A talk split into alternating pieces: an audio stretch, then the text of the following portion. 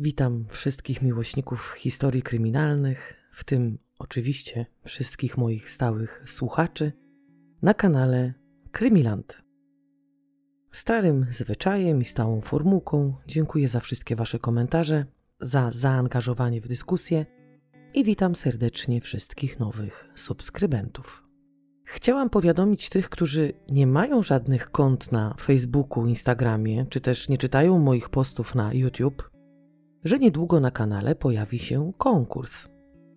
Jeszcze nie wiem, czy będzie to zagadka, czy może coś innego. Do wygrania będzie innymi taki kubek. Taki właśnie, jaki widzicie na ekranie. No może będą dwa kubki. W konkursie będzie mógł wziąć udział każdy, wszyscy bez wyjątków, czyli nawet ci, którzy nie subskrybują kanału. Dziś przedstawię Wam krótką historię, ponieważ w sobotę wyjeżdżam na urlop i nie chciałam znów Was zostawiać na tak długi czas bez jakiejś tam nowej historii. Powiem Wam szczerze, że w międzyczasie przygotowuję większą sprawę, ale ona potrzebuje czasu. Do tego czekam na materiały i mam nadzieję, że dojdą jeszcze przed moim wyjazdem, bo już tydzień temu powinni mi je wysłać. Dzisiejsza opowieść jest krótka, ponieważ opieram się tylko i wyłącznie na artykułach, jakie znalazłam w internecie. Nie zawsze niestety mamy możliwość, żeby mieć dostęp do jakichś innych materiałów, dlatego ta historia będzie krótka. No ale mimo to, że będzie krótka, myślę, że Was zainteresuje. Jeszcze chciałabym Wam polecić kanał Zbrodnia przy kawie. Kanał prowadzony jest przez dwie niesamowite dziewczyny, Ole i Natalię. I oczywiście link znajdziecie w opisie. I myślę, że nie pożałujecie. No to by było na tyle z ogłoszeń organizacyjnych. A teraz zapraszam Was na kolejny odcinek serii Historie kryminalne z niemieckich landów.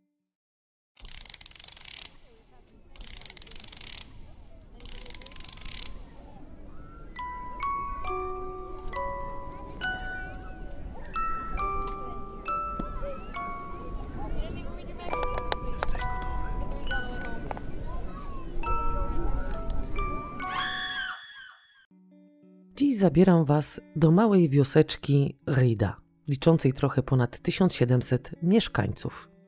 Nazwa tego miejsca pochodzi od trzcin rosnących na bagnach, na których ponad tysiąc lat temu została właśnie ta malutka miejscowość zbudowana. Okolice, w których ta wieś się znajduje, mają bardzo ciekawe położenie geograficzne, a mianowicie miejscowość leży niedaleko Kwidlinburga, na obrzeżach pól ziemiaczanych na skraju gór Harz. To niskie pasmo górskie, które jest jednocześnie najwyższym skupiskiem gór w północnych Niemczech. Góry rozciągają się na długość 110 km, a ich szerokość wynosi od 30 do 40 km. Rida graniczy z jedną z gór pasma Harz, czyli Kalinberg. Jest to kredowe wzniesienie, gdzie wciąż można znaleźć skamieliny. Niedaleko również znajduje się tak zwany diabelski mur, a między Ballenstedt i Rida usytuowany jest bajkowy zamek Rosenburg, zwany również jako prawdziwy zamek śpiącej królewny. Walta Emmerich urodził się jako jedynak w 1920 roku w Neudorf. Jego ojciec handlował owocami. Nie wiadomo na jaką skalę prowadził ten handel i czy miał jakieś wielkie sady z drzewkami owocowymi, Wiadomo jednak tylko, że ten handel szedł mu nawet bardzo dobrze. Walta wyuczył się zawodu malarza, później przekwalifikował się na ślusarza, a jeszcze później dorabiał również jako pracownik deratyzacji, dezynfekcji i dezynsekcji. W międzyczasie osiedlił się w Stassfurt.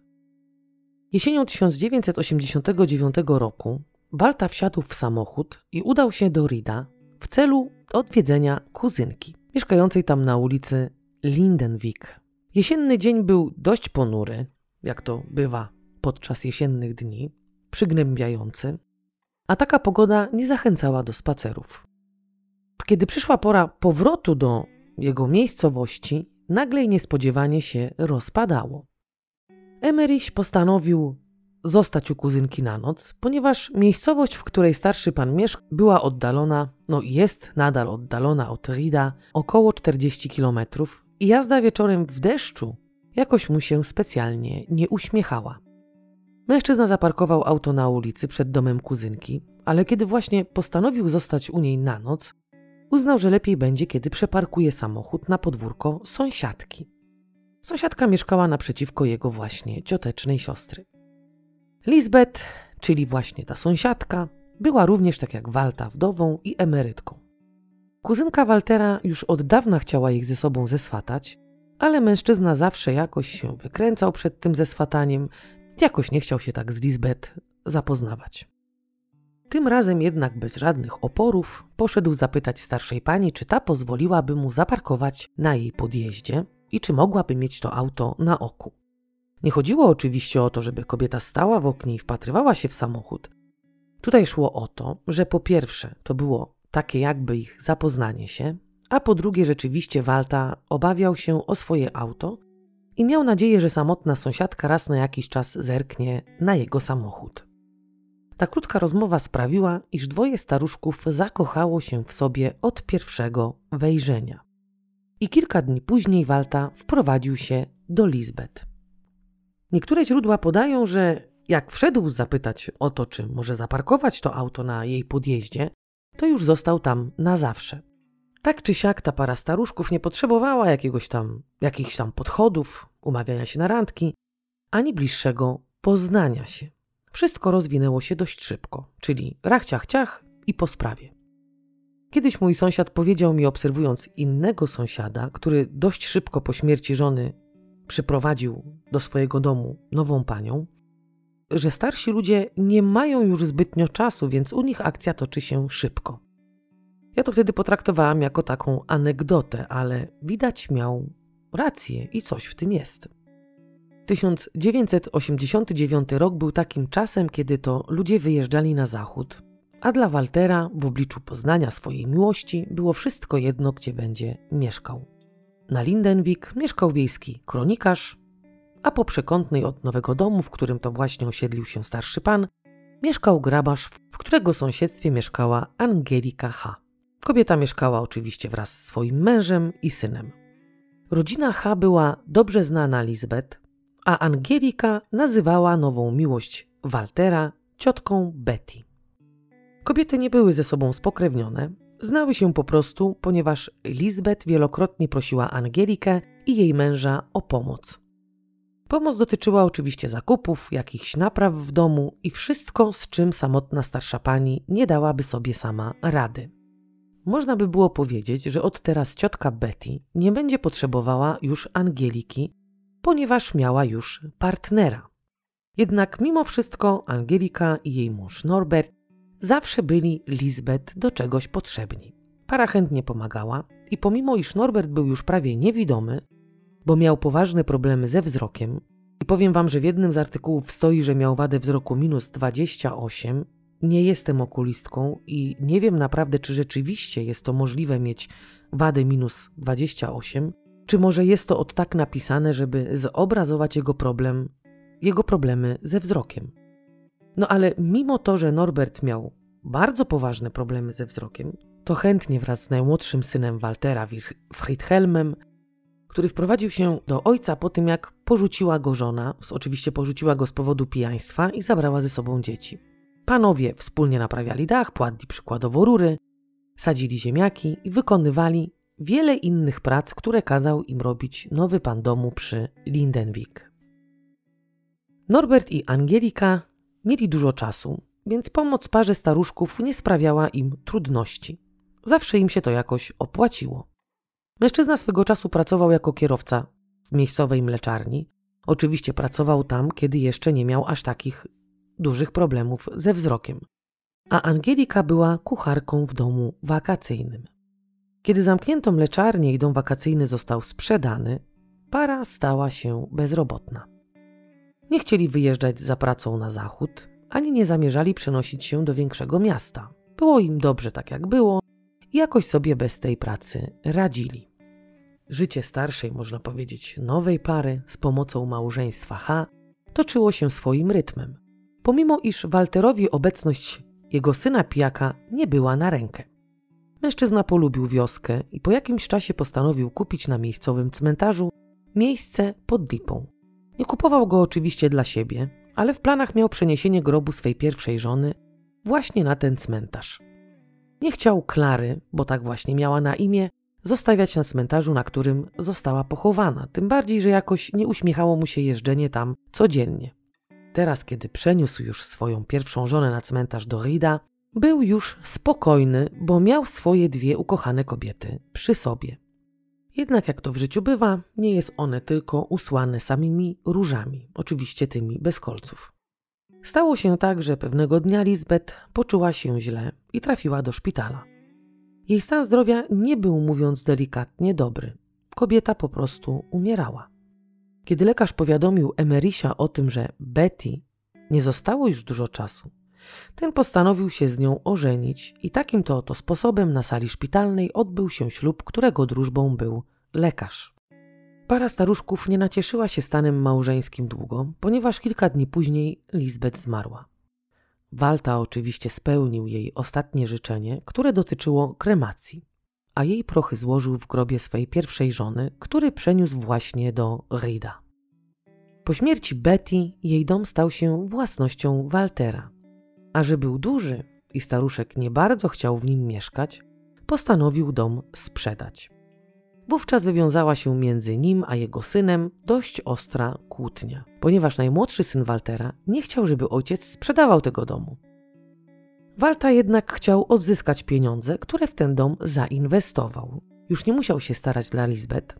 Przecież zmarła, a dom mu nie był potrzebny, a pieniądze owszem. Tak jak postanowił, tak zrobił i wystawił dom na sprzedaż. Po krótkim czasie otrzymał za niego 61 tysięcy marek. Ludzie we wsi gadali, że staruszek to cwaniak i że za kilka miesięcy małżeństwa otrzymał fortunę.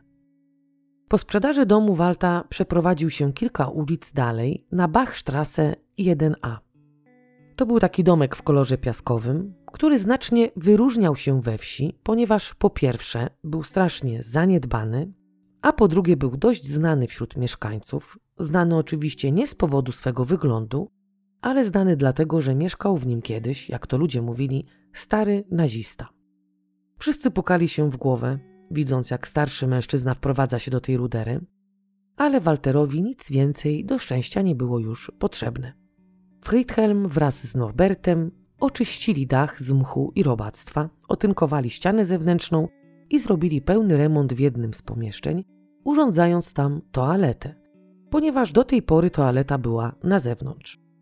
Mężczyźni nie tylko wspólnie robili jakieś naprawy, ale również wspólnie coraz częściej pili.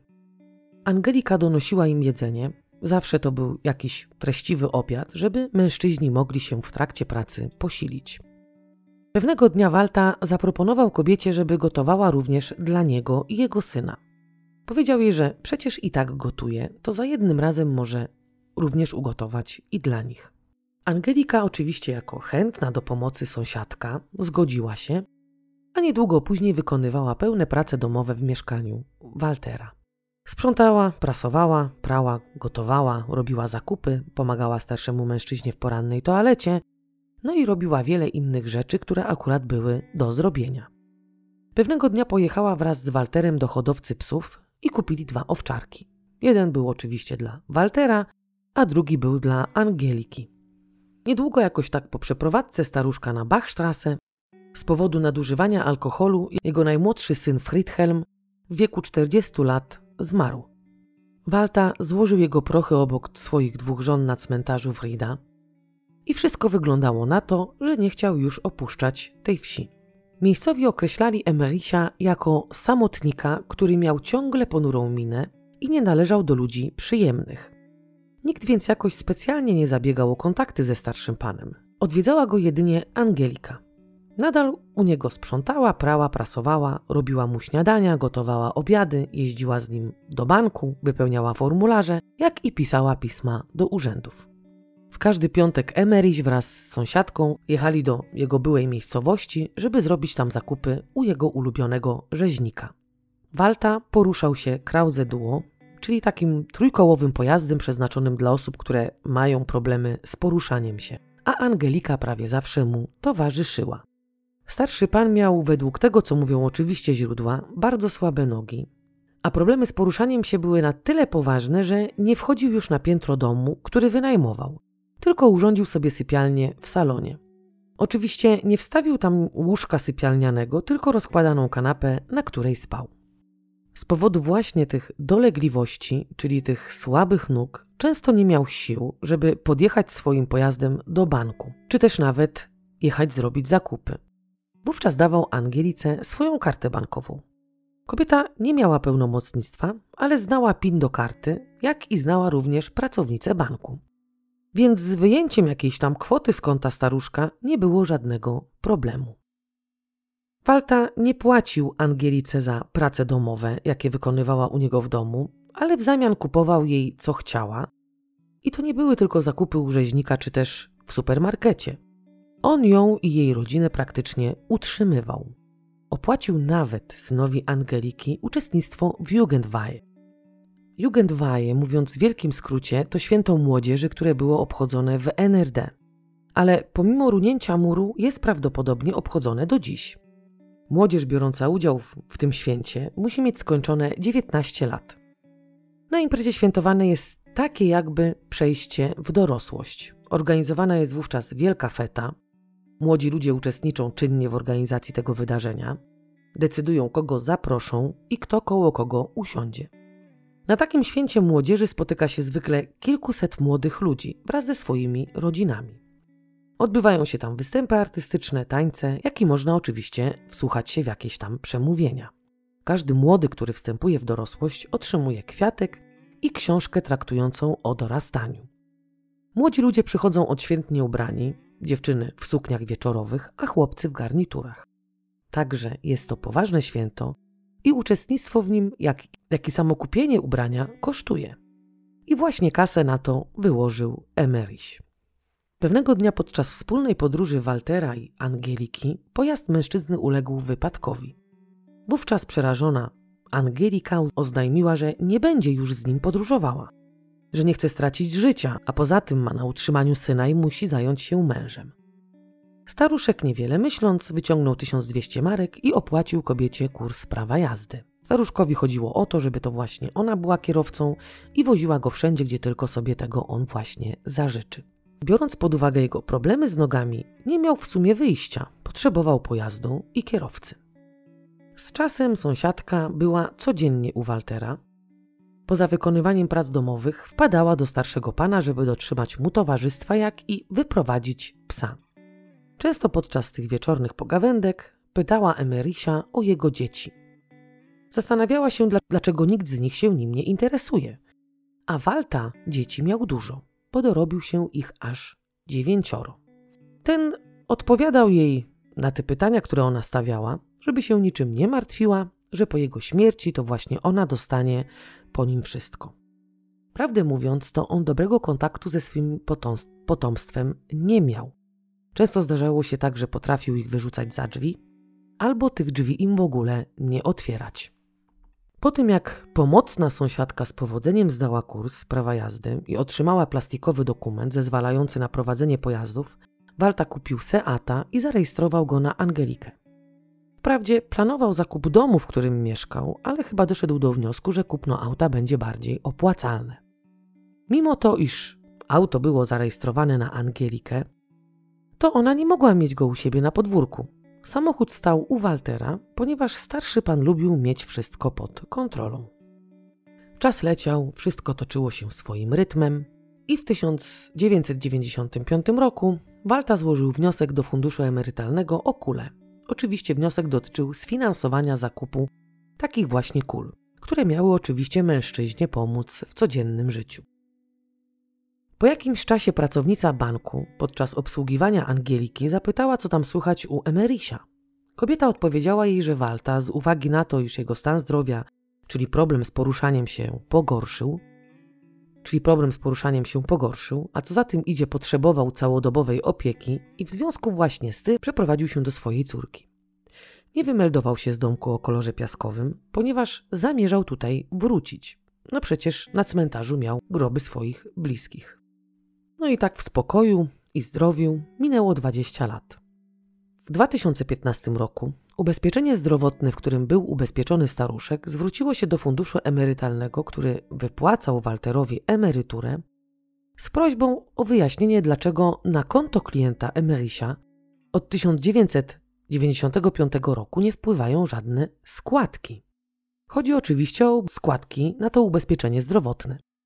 Pracownik funduszu emerytalnego lekko się zdziwił, no że jak to tak, jak to nie wpływają, że o co chodzi w ogóle, ale obiecał, że zorientuje się, co tam u staruszka słychać.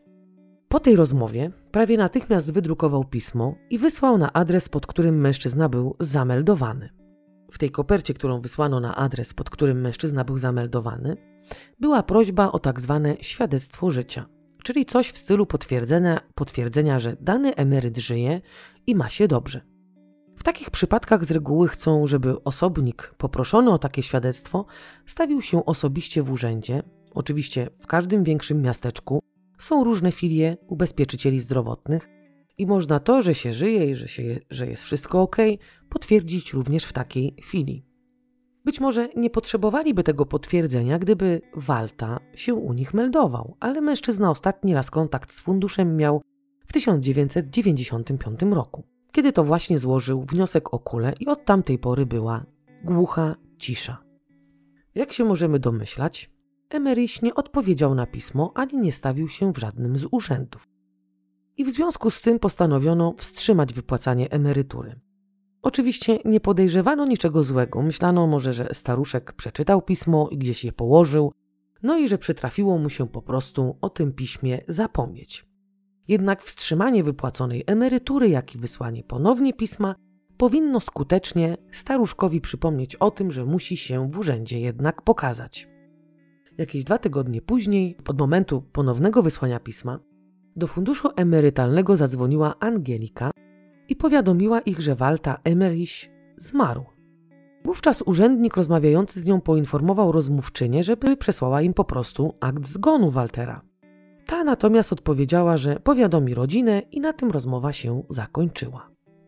Żaden jednak dokument potwierdzający zgon Emerysia do funduszu emerytalnego nie przyszedł, a urzędnik, który się tą sprawą zajmował, w formularzu dotyczącym tego właśnie świadectwa życia w rubryce uwagi zanotował, iż nie można wykluczyć, że ubezpieczony już nie żyje i że jego krewni mogą nadużyć przysługiwanych mu świadczeń. Według procedur, jakie obowiązują w funduszach emerytalnych, w takich przypadkach nie można sprawy od razu zgłosić na policję. Najpierw trzeba wszystko sprawdzić, czyli wysłać pisma, m.in. do Urzędu Stanu Cywilnego, sądów spadkowych i wszystkich tych urzędów, które mogłyby potwierdzić zgon danego emeryta. Po całej tej papierologii w 2016 roku fundusz zwrócił się do policji z prośbą o pomoc w ustaleniu miejsca pobytu Waltera Emerisia. Minęło kilka tygodni i śledczy odwiedzili syna Angeliki H. Mężczyzna oczywiście miał już swoją rodzinę i mieszkał gdzie indziej. Akurat w domu zastali tylko jego żonę, która powiedziała im, że mąż jest w pracy, a ona o jakimś tam Emerisiu nic nie wie. Poproszono ją, żeby zadzwoniła do męża i zapytała, czy ten przypadkiem nie wie czegokolwiek o Walterze. Po tych telefonach, czyli, czyli żona zadzwoniła do syna Angeliki, syn Angeliki zadzwonił do Angeliki, no i Angelika skontaktowała się telefonicznie z tymi właśnie policjantami, którzy stali tam u tych drzwi i oni poprosili ją, żeby, żeby przyszła po prostu do syna. Angelika oczywiście bez problemu stawiła się na to wezwanie policji i poinformowała ich, że w 1997 roku Emerich wyprowadził się do swojego wnuka. Wyjaśniła dodatkowo funkcjonariuszom, że do 2013 Walta przyjeżdżał do niej wraz ze swoim właśnie wnukiem i odbierał swoją emeryturę. A po jakimś czasie wnuk zaczął przyjeżdżać sam. Ona mu przekazywała te pokwitowania i wszystkie jakieś tam dokumenty, jakie do niej, przy, do, do niej przychodziły z funduszu emerytalnego. Aż pewnego dnia wnuk poinformował ją, że staruszek po prostu zmarł. Policja w obliczu tych informacji zapytała kobietę, czy nie zna adresu tego wnuka. A ta odpowiedziała im, że niestety na temat adresu, pod jakim znajduje się teraz Walta, nie wie kompletnie nic. I nagle sobie przypomniała, że ona ma zdjęcie, na którym jest Emerich wraz ze swoim wnukiem. Pogrzebała w torebce, dość, można powiedzieć, dobrze pogrzebała w tej torebce i pokazała policji zdjęcie, na którym na pierwszym planie siedział starszy siwy mężczyzna z cygarem w ręku, a na drugim planie, czyli za tym siwym mężczyzną, na leżaku czy na jakiejś leżance, leżał jego wnuk, czyli Tobias Walta. Policjanci zdjęcie zabrali, wrócili na posterunek w celu ustalenia adresu zamieszkania niejakiego Tobiasa i oczywiście będąc już na posterunku, zabrali się natychmiast za poszukiwanie wnuka staruszka. Zdjęcie, które otrzymali od Angeliki, położyli na biurku i zajęli się wyszukiwaniem adresu. W pewnym momencie inny funkcjonariusz wszedł po coś do pomieszczenia i spojrzał odruchowo na zdjęcie leżące na biurku. Trochę się zdziwił i zapytał kolegów, czyja jest ta fota. Jeden z nich odpowiedział, że jest to zdjęcie tam takiego staruszka i jego wnuka, którego właśnie starają się namierzyć. Wówczas trzymający zdjęcie policjant popatrzył na kolegów w osłupieniu i oznajmił: Ale chłopaki, to nie jest żaden Walta Emerich. Na zdjęciu jest Zygmunt Freud wraz ze swoim pacjentem. Kolega powiedział jeszcze na odchodne, że zdjęcie zostało pewnie zrobione w Muzeum Figur Madame Tussaud. Osłupieni i ogłupiali koledzy wyszukali w internecie muzeum tej całej jakiejś tam madame i okazało się, że rzeczywiście zdjęcie przedstawia Zygmunta Freuda z cygarem w dłoni wraz ze swoim pacjentem.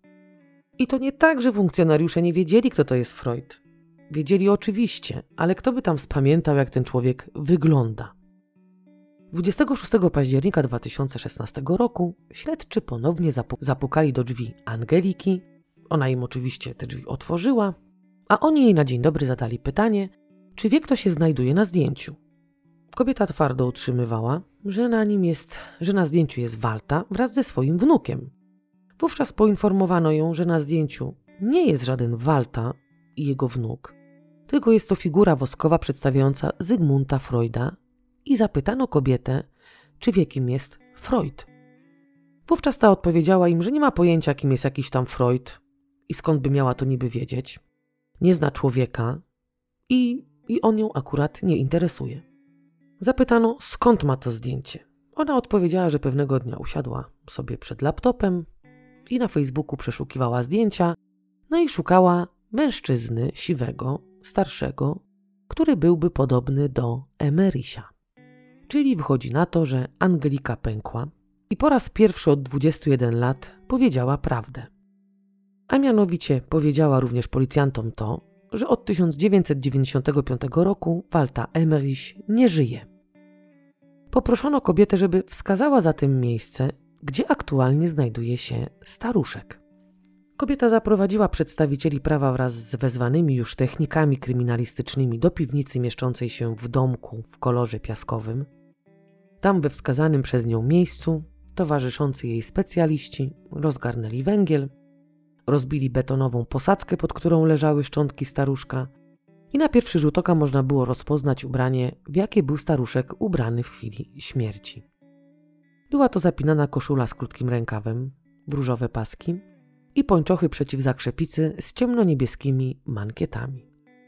Kości Waltera owinięte były w paną zasłonę. Był przewiązany liną, na której leżał długi nóż kuchenny i siekiera z drewnianą rączką. Trzy lata później, czyli w 2019, postawiono Angelikę przed sądem i oskarżono ją o morderstwo i oszustwo. Na sali rozpraw pojawili się członkowie rodziny Waltera, którzy oczywiście o jego śmierci dowiedzieli się z gazety. Niektórzy z nich byli znani Angelice. Przychodzili do niej, kiedy ojciec nie chciał ich wpuścić albo krzyczał im przez drzwi, że są wydziedziczeni. Jedni mówili, że Walt przedstawiał Angelikę jako swoją gospodynię albo jako swoją nową partnerkę. Angelika przedstawiła w sądzie przebieg zdarzeń z dnia, kiedy doszło do pozbawienia życia starszego mężczyznę. Jak i opisała, w jaki sposób udało się jej przez 20 lat oszukiwać fundusz emerytalny, listonoszy, pracowników banku i tych wszystkich, których nieobecność Emerisia mogłaby jakoś tam zainteresować. Wróćmy teraz do momentu, kiedy to Angelika zajmowała się starszym panem i wykonywała u niego prace domowe. Kobieta powiedziała, że często kiedy odkurzała jego mieszkanie, ten przeglądał się jej czasem, a nawet głaskał ją po włosach, albo łapał za biodro. Te sygnały wysyłane w kierunku kobiety były po prostu jednoznaczne. A ona za każdym razem dawała mu jasno znać, że nie życzy sobie takich gestów z jego strony, że ma męża i nie będzie pozwalała na takie zachowania ze strony Waltera. I dodała, że jeśli on nie przestanie, to jej już więcej nie zobaczy. Walta odpowiadał jej wówczas, nie zwracając oczywiście uwagi na jej słowa, bo przecież wiedział, że tak naprawdę jest zależna od niego. Mówił jej wówczas: No nie bądź taka, przecież mnie lubisz, a ja lubię ciebie. No chodź, połóż się ze mną do łóżka. Angelika kilkakrotnie odmawiała staruszkowi, mówiła, że ma męża i żeby Walta nie składał jej takich propozycji. I oczywiście do dnia zdarzenia staruszek prawdopodobnie nigdy nie posunął się dalej. Ale wrześniowego poranka 1995 roku było jednak inaczej. Tego dnia w planach mieli zrobienie zakupów. Angelika przyszła do Waltera rano, umyła go, ubrała, postawiła mleko z pokruszonym chlebem na stole przed mężczyzną i usiadła obok, chcąc spisać listę zakupów. Mężczyzna wówczas miał ją złapać za kolano i przyciągnąć do siebie. Ta mu się wyrwała, chwyciła leżący na stoliku do kawy nóż i wbiła go w jego plecy. Według jej relacji, ten staruch, jak go nazywała, zerwał się i dobiegł do drzwi, zamykając je na klucz. Trzymając klucz w ręku, krzyknął do niej: Nigdzie stąd nie wyjdziesz. I ruszył w jej kierunku. Z tego co mówiła, mieli się ganiać wokół stołu, do momentu, aż Angelika nie chwyciła za siekierę leżącą na kuchence i uderzyła tą siekierą staruszka w głowę. Opowiadała dalej, że po uderzeniu mężczyzna upadł na podłogę i harczał, a ta usiadła na schodach i zapaliła papierosa. Siedząc i paląc, tego papierosa oczywiście, zauważyła, że na spodniach ma krew. Weszła do domu z powrotem, wyciągnęła z szafy stare, stare spodnie dresowe syna Waltera Przebrała się w nie i poszła do swego domu wrzucić do pralki swoje brudne dżinsy. Nie wróciła do domu, w którym doszło do zdarzenia, tylko podała swemu mężowi obiad, pogadała z nim jakąś chwilę, wypiła kawę i dopiero wieczorem wróciła do domu przy Bachstrasse. Walta wtedy już nie harczał, to wyłączyła telewizor, nakarmiła owczarka mężczyzny i zostawiając ciało staruszka na podłodze, wróciła do domu. Trzy dni później ponownie przyszła do domku w kolorze piaskowym, ale przyszła tam już z kilofem. Zeszła do piwnicy i zabrała się za wykuwanie dziury w podłodze. Kiedy skończyła, poszła na górę. W pierwszej kolejności wycięła kawałek dywanu, na którym leżał Emeriś, żeby oczywiście, kiedy będzie go ściągać do piwnicy, ściągnąć go razem z tym kawałkiem dywanu, na którym leżał. Zaczepiła zmarłemu pod pachami linę, a wokół szyi zawiązała mu zasłonek, której końce prawdopodobnie przywiązała przez swoją szyję. Zrobiła to po to, żeby podczas ściągania ciała do piwnicy głowa nie uderzała o stopnie schodów. Kiedy już ściągnęła go do piwnicy i wrzuciła do wykopanej wcześniej dziury, okazało się, że ta dziura jest za krótka. I wówczas wiele nie myśląc, to jest oczywiście zależne od źródeł, założyła mu nogi na twarz. Następnie rozejrzała się po piwnicy i zauważyła, że pod ścianą stoją resztki cementu z ostatnich prac remontowych, które wykonywał jej mąż wraz z Writhelmem. Wymieszała trzy wiadra cementu z wodą. Wiadra były do połowy pełne, żeby oczywiście mogła je unieść, i wylała je na ciało Waltera Emerisia. Następnego dnia rozrobiła następne trzy wiadra cementu, później kolejne i kolejne, aż do momentu, kiedy dziura, w której leżały zwłoki staruszka, była całkowicie zalana cementem. Po upływie tygodnia na to miejsce wysypała węgiel. Posprzątała porządnie pokój, w którym doszło do zbrodni i oddała psa Waltera do schroniska. W święta Bożego Narodzenia 1995 roku po raz pierwszy przyjęła emeryturę mężczyzny. Mówiła wówczas, że zrobiła wspaniałe święta, na których niczego im nie brakowało. Emerytura staruszka nie była niska, bo było to 1340 marek.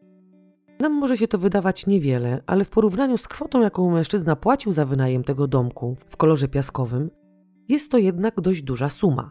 Kwota za wynajem wynosiła około 150 marek. Ludzie we wsi nie zastanawiali się, gdzie jest Walta. Właściciel domku, który wynajmował staruszek, również o nic nie pytał. Ponieważ kwotę za wynajem co miesiąc potrącał mężczyźnie z konta. Mieszkańcy wsi jakoś tak specjalnie nie interesowali się tym, że staruszek nagle zniknął. Poza tym ludzie we wsi się znali, a Angelika, jak sama mówiła o sobie, była tam znana i popularna. Więc jeśli ktokolwiek zapytałby ją o staruszka, to uwierzyłby w jej opowieści. Mężowi powiedziała, że tego starucha już nie ma i mogą wziąć jego pralkę. Oczywiście wzięli nie tylko pralkę, ponieważ Angelika powiedziała mężowi, że, że skoro Walta się wyniósł, to już pewnie nie będzie potrzebował swoich ubrań. I w związku z tym wzięli również ubrania. Na pytanie sędziego, dlaczego nie zgłosiła zajścia na policję, odpowiedziała, że nikt by jej nie uwierzył, a jej mąż wówczas był jeszcze młody i z pewnością, gdyby ją aresztowano, to po prostu by ją porzucił.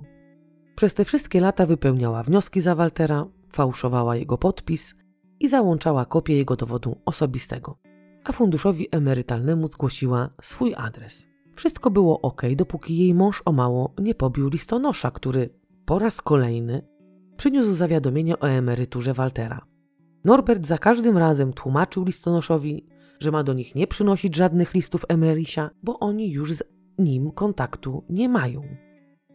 I po tym zdarzeniu, po tym wybuchu męża, Angelika powiadomiła fundusz emerytalny, że Walta przeprowadził się do swego wnuka i podała adres własnego syna. Syn kobiety nigdy nie zastanawiał się, dlaczego akurat do niego przychodzi poczta staruszka. Odbierał po prostu listy i wysyłał je do matki. Przez te lata kobieta przyzwyczaiła się do emerytury Waltera. Robiła zakupy, kupowała sobie ubrania i tak się rozsmakowała w tym wydawaniu pieniędzy, że czasem kupowała nawet tą samą rzecz, ale w dwóch rozmiarach. W ich ogrodzie zaczęły pojawiać się krasnale ogrodowe z tyle zakupów. Kupowała masę biżuterii, oczywiście również z tyle zakupów. Kupiła także nowe auto i spłaciła w końcu pożyczkę, która powinna być już dawno spłacona, ale z powodu braku zatrudnienia nie miała, takiej, nie miała wcześniej takiej możliwości. Otworzyła jadłodajnię i po jakimś czasie ją zamknęła. Na pytanie, jak udało się jej przechowywać listy bez wiedzy męża, ta odpowiedziała, że jej mąż ma wadę wzroku minus 28, więc nie czytał ani wyciągów bankowych, ani żadnych listów. Angelika tak szastała tymi pieniędzmi na lewo i prawo, że przez kilka miesięcy wydawała również emeryturę męża. No, wydawała ją praktycznie całą. Na jego pytania, gdzie są pieniądze, mówiła, że po prostu nie doszły, że fundusz emerytalny ich nie wysłał. Wówczas wspólnie z mężem rzucali wulgaryzmami na lewo i prawo, użalając się na swój los. Angelika stawiała piwo na stole, zapraszała kumpla Norberta i w rytm muzyki wojskowej podnosili toasty za byłego wodza. Właściciel domku w kolorze piaskowym pewnego dnia przyszedł do kobiety z pytaniem, co z czynszem. Mężczyzna od kilku miesięcy nie mógł ściągnąć z konta Waltera pieniędzy.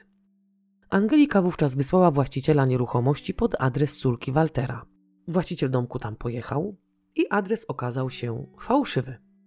Po jakimś czasie ten sam właściciel domku o kolorze piaskowym sprzedał nieruchomość jakiemuś tam kierowcy, który nigdy się do tego domu nie wprowadził.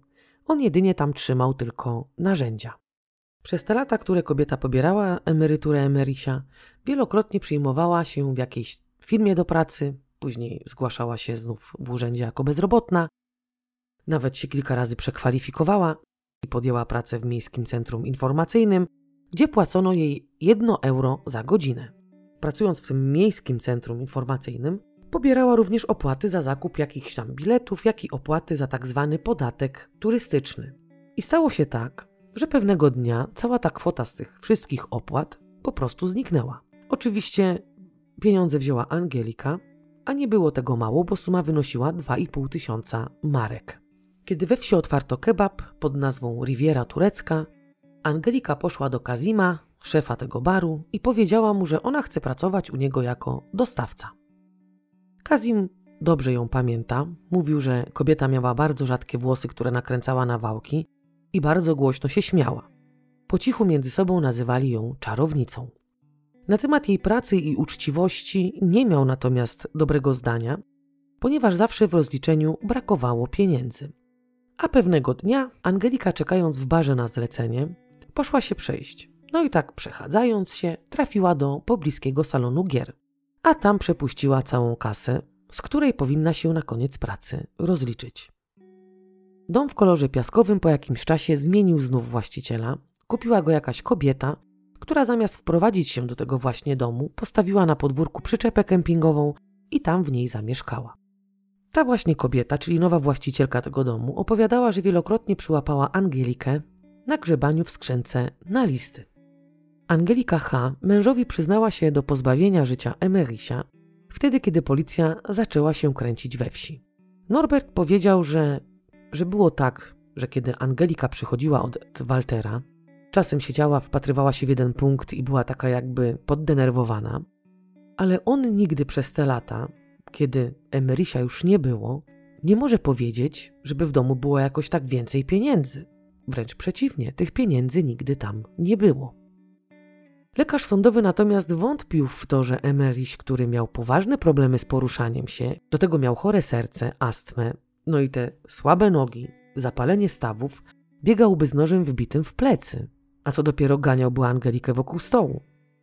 Podał w ogóle wątpliwość to, że Walta dałby radę zerwać się z krzesła. Po drugie, wszyscy wątpili w to, że kobieta o wzroście 164 cm dałaby radę wciągnąć ciało postawnego mężczyzny do piwnicy. Jednak oskarżona utrzymywała, że sama dała radę wciągnąć ciało, włożyć je do dołu i do tego zacementować. Kiedy zeznawała 74-letnia jeżdżąca na wózku inwalidzkim druga z kolei córka Waltera, pewnym momencie wszyscy obecni na sali rozpraw wstrzymali oddech. Kobieta również, tak jak Angelika, nazywała swego ojca ten staruch. Córka Emerysia, zalana łzami, opowiadała w sądzie o tym, jakim był okrutnym człowiekiem. Opowiadała, że ich dzieciństwo było koszmarem, niczego nigdy od ojca nie dostali, nie mogli również mieć przyjaciół, a jak już mieli jakichś tam kolegów, to ojciec zawsze się z tymi kolegami kłócił. Kłócił się nawet z sąsiadami i te kłótnie były po prostu o byle co. Kobieta opowiadała, że w domu mieli jamnika, którego ojciec ciągle kopał i kopał go tak mocno, że pies przelatywał przez całą długość pokoju. Zwierzę bało się Emerysia, zawsze schodziło mu z drogi, bo jeśli stało na drodze mężczyzny, wówczas dostawał kopniaka. Ale nawet to schodzenie tego zwierzęcia mu z drogi nie dało żadnego rezultatu, bo Emeryś i tak kopał tego psa. Sąd dowiedział się, że 74-letnia kobieta od 13 roku życia była przez własnego ojca regularnie gwałcona. Opowiadała w sądzie, że pomimo upływu tylu lat wciąż pamięta zapach dymu papierosowego, którym śmierdziała jego skóra i wciąż czuje krople jego potu na swoim nosie. Mówiła również, że bała się zajść w ciążę. Opowiadała również, że ojciec miał siedmiożyłowy bat, którym bił wszystkich. Córki Emerysia sukcesywnie na wszystkich zdjęciach w albumach wydrapywały twarz ojca. Opowieść tej kobiety zmroziła krew w żyłach wszystkich obecnych na sali rozpraw. Sędzia i ci, którzy znajdowali się na sali sądowej, słuchali kobiety, nie wydając z siebie żadnego dźwięku. Staruszka na końcu dodała, że nienawidzi ojca. Wiele razy życzyła mu śmierci, ale mimo wszystko jego śmierć nie powinna tak wyglądać. Wnuczka najstarszej, nieżyjącej już córki Waltera, mówiła, że wspólnie z matką zawsze mówiły, że źli ludzie żyją długo. Kobieta opowiadała o tym, że nie lubiła chodzić do swojej babci i dziadka, którzy jeszcze wychowywali chorego syna. Oczywiście ona tak wówczas myślała, że to był syn babci i dziadka. Chłopak był starszy od niej o rok i był chory. Babcia w końcu oddała go do ośrodka, ponieważ nie miała siły się już nim zajmować. Jakie było jej wielkie zdziwienie, kiedy dowiedziała się, że chłopak tak naprawdę jest synem jej dziadka i jej ciotki, czyli jego drugiej córki, kobiety jeżdżącej na wózku. Córka Emerysia urodziła chorego chłopca w wieku 15 lat.